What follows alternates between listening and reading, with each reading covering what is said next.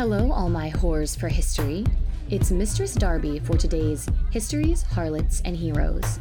And today we are being transported to the 16th and 17th century in southeast China. This is a tale of floating pleasure boats, the high seas, swashbucklers, and untold riches. Welcome to The Babes of Valhalla.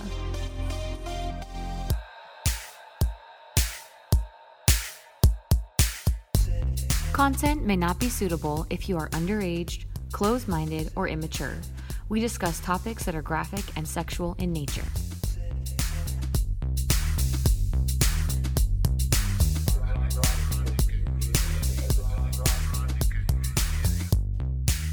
Today, I am telling the story of Qing Shi.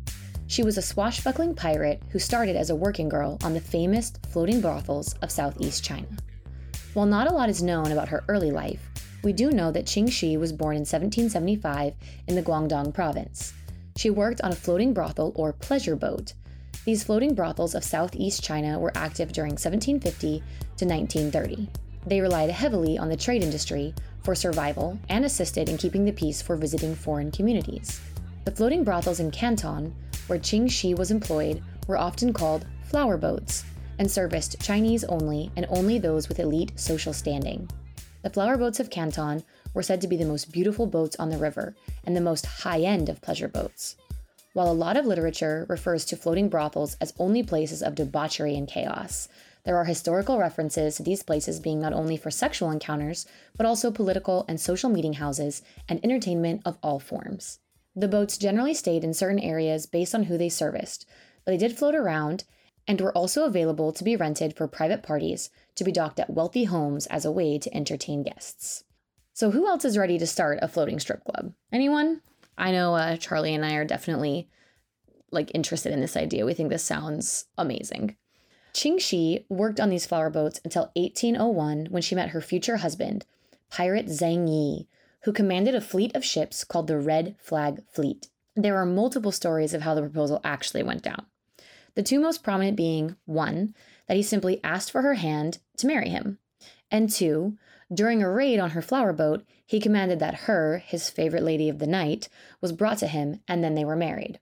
One of the most amazing and impressive things about her story is what happens next. And all historians agree that she didn't just agree to marry Zheng Yi and become his wife, her agreement to the marriage was based on his agreement to certain conditions, which included an equal partnership in fleet leadership, as well as 50% of the admiral's share of anything attained. Zheng Yi agreed. At the time of their marriage, they commanded 200 ships, but eventually the fleet would grow to include 1,700 and 1,800 ships. This was 50,000 to 70,000 pirates. Unfortunately, only after six years of marriage, Zheng Yi died amid the Tay Son Rebellion in Vietnam in 1807. After the news of his death, and with the support of the fleet's second in command, Chang Pao, she rose to power and oversaw the command of the entire fleet.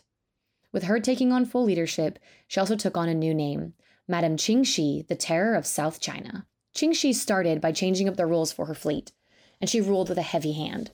Her code of conduct included the following no stealing from villagers, no deserting. The crew would account and register any and all money seized in raids before they could distribute it amongst themselves. The ship responsible for the bounty would take 20%, and the remainder was sent into a large collective fund that the entire fleet could enjoy.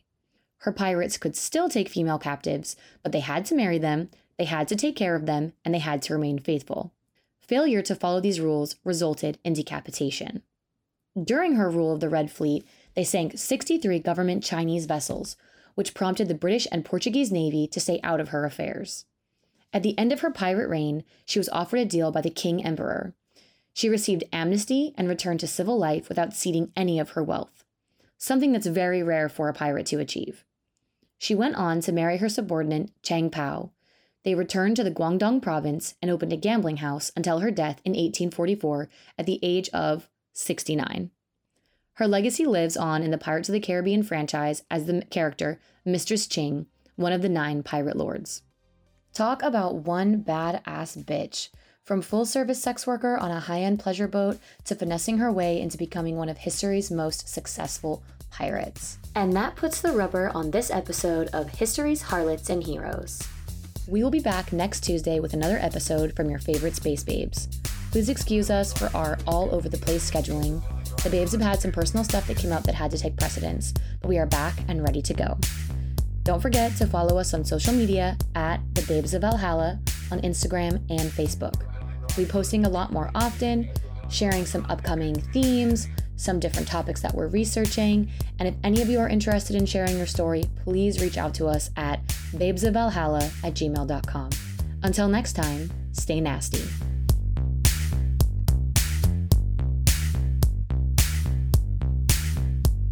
Babes of Valhalla is written and produced by the Babes of Valhalla, otherwise known as your illustrious lieges Darby and Charlie. Music provided by the musical genius Gemini Genesis.